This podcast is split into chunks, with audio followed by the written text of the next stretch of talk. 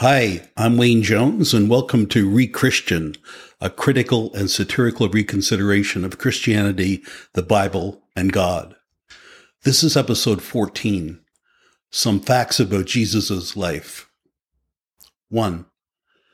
You've no doubt heard about BC and AD to indicate whether a year we quote happened before Jesus was born or after. BC is straightforward and means before Christ AD is Latin and is an abbreviation of Anno Domini, which means in the year of our Lord. Unfortunately, the geniuses who were making this demarcation at the time got the year of Jesus' birth wrong. He was in fact born in the last years of the reign of Herod, which ended in 4 BC. So even at the best guess or approximation, the birth of Jesus is off by at least four years.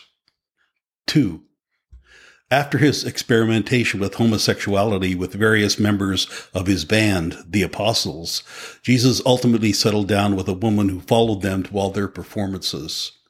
Many of these women were simply seeking out the bragging rights of having of having banged the lead singer of arguably the most popular band of the time. The most of them had to settle for a mere apostle, and some were unlucky enough to hook up with Judas Thaddeus, whose predilections for S&M and scat were often not known to the groupie until she emerged from her tent, covered in bruises and shit. For all his faults, Jesus was intuitive though, and he could see that that woman at all their concerts, her name was Cilicia, was a good person. Jesus and Cilicia were never married, but cohabitated after he gave up touring. This was a scandal for many of Jesus' followers and even to some of the more judgmental former apostles. Yet from all accounts, they were happy. Jesus perfected his carpentry trade and Alicia became a well-known baker, selling her treats at the various permanent and seasonal markets. Her claim to fame is that she was the first person to introduce the scone.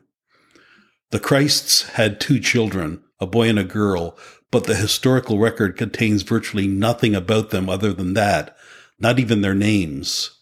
Some scholars speculate that they never existed at all, and that their sudden appearance and lack of additional documentation attest to that. 3. The so-called miracle of Jesus walking on water was in fact an elaborate hoax that he and the apostles arranged as a promotional gimmick for their upcoming tour to promote their new set of songs, Hands in the Air, Feet on the Water. One of the apostles, the little known Simon Zelotes, nearly drowned in the carrying out of it. The trick was not strategically placed stones, as some sources have asserted, but rather nine of the apostles being underwater and supporting a 10 foot length of finished wood on their backs. They were all strong swimmers and able to hold their breaths for several minutes.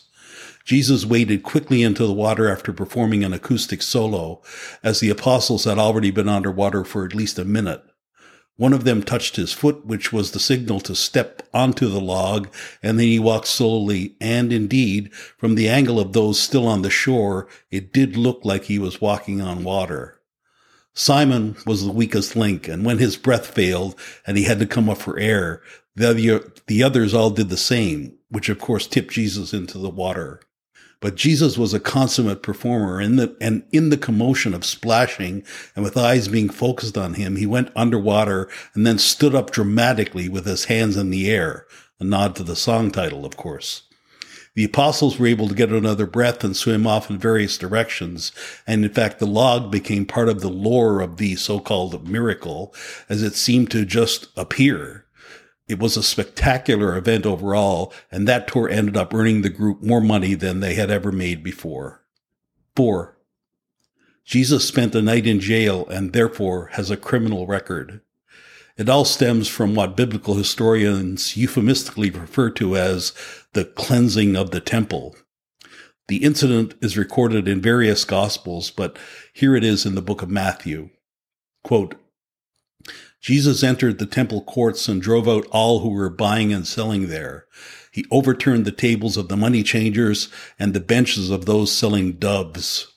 It is written, he said to them, My house will be called a house of prayer, but you are making it a den of robbers.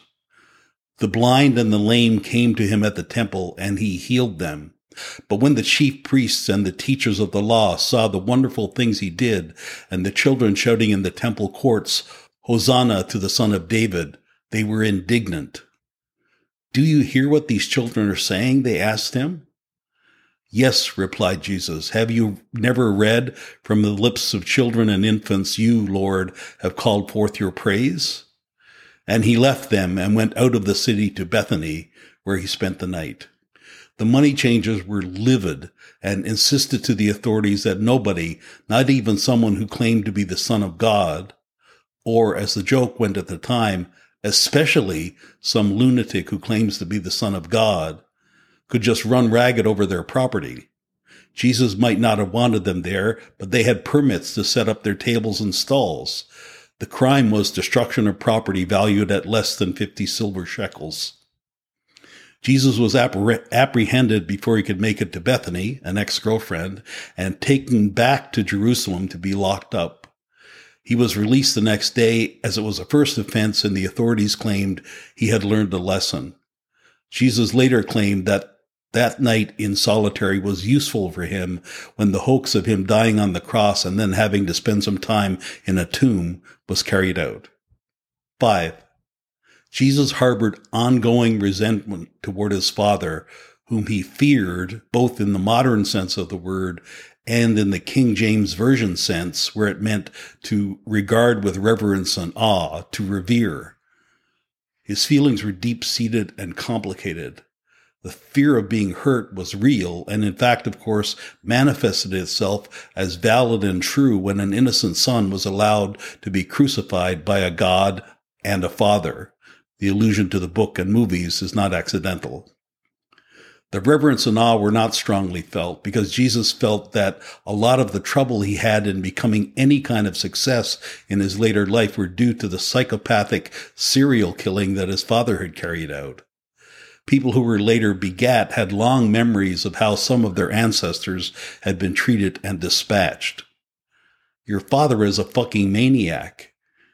Jesus heard that all the time, and it was many times more than once that he had a carpentry job or a musical gig canceled when the client found out who his father was. Uh, something came up, they would say, or some other such euphemism.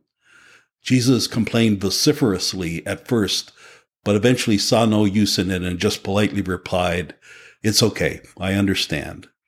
Six, Jesus was a God, or rather God, in the flesh, of course. And during the course of one memorable month, when everything was going wrong and he was broke and Bethany had just broken up with him, he went on a binge of carnal satisfaction. No, not cardinal, carnal. There were no young boys involved, just super hot women. He was a slender and attractive man, and beards and long hair on men were in during the time, so Jesus did well with the ladies when he let himself go. He got blowjobs behind the wine bar, he had women lure him to his tent, and on one drunken night that didn't end till the next morning, he had a four-way with three of the dirtiest whores that Galilee had to offer. He sampled all nine holes, and for some reason, even his own ass was sore in the morning.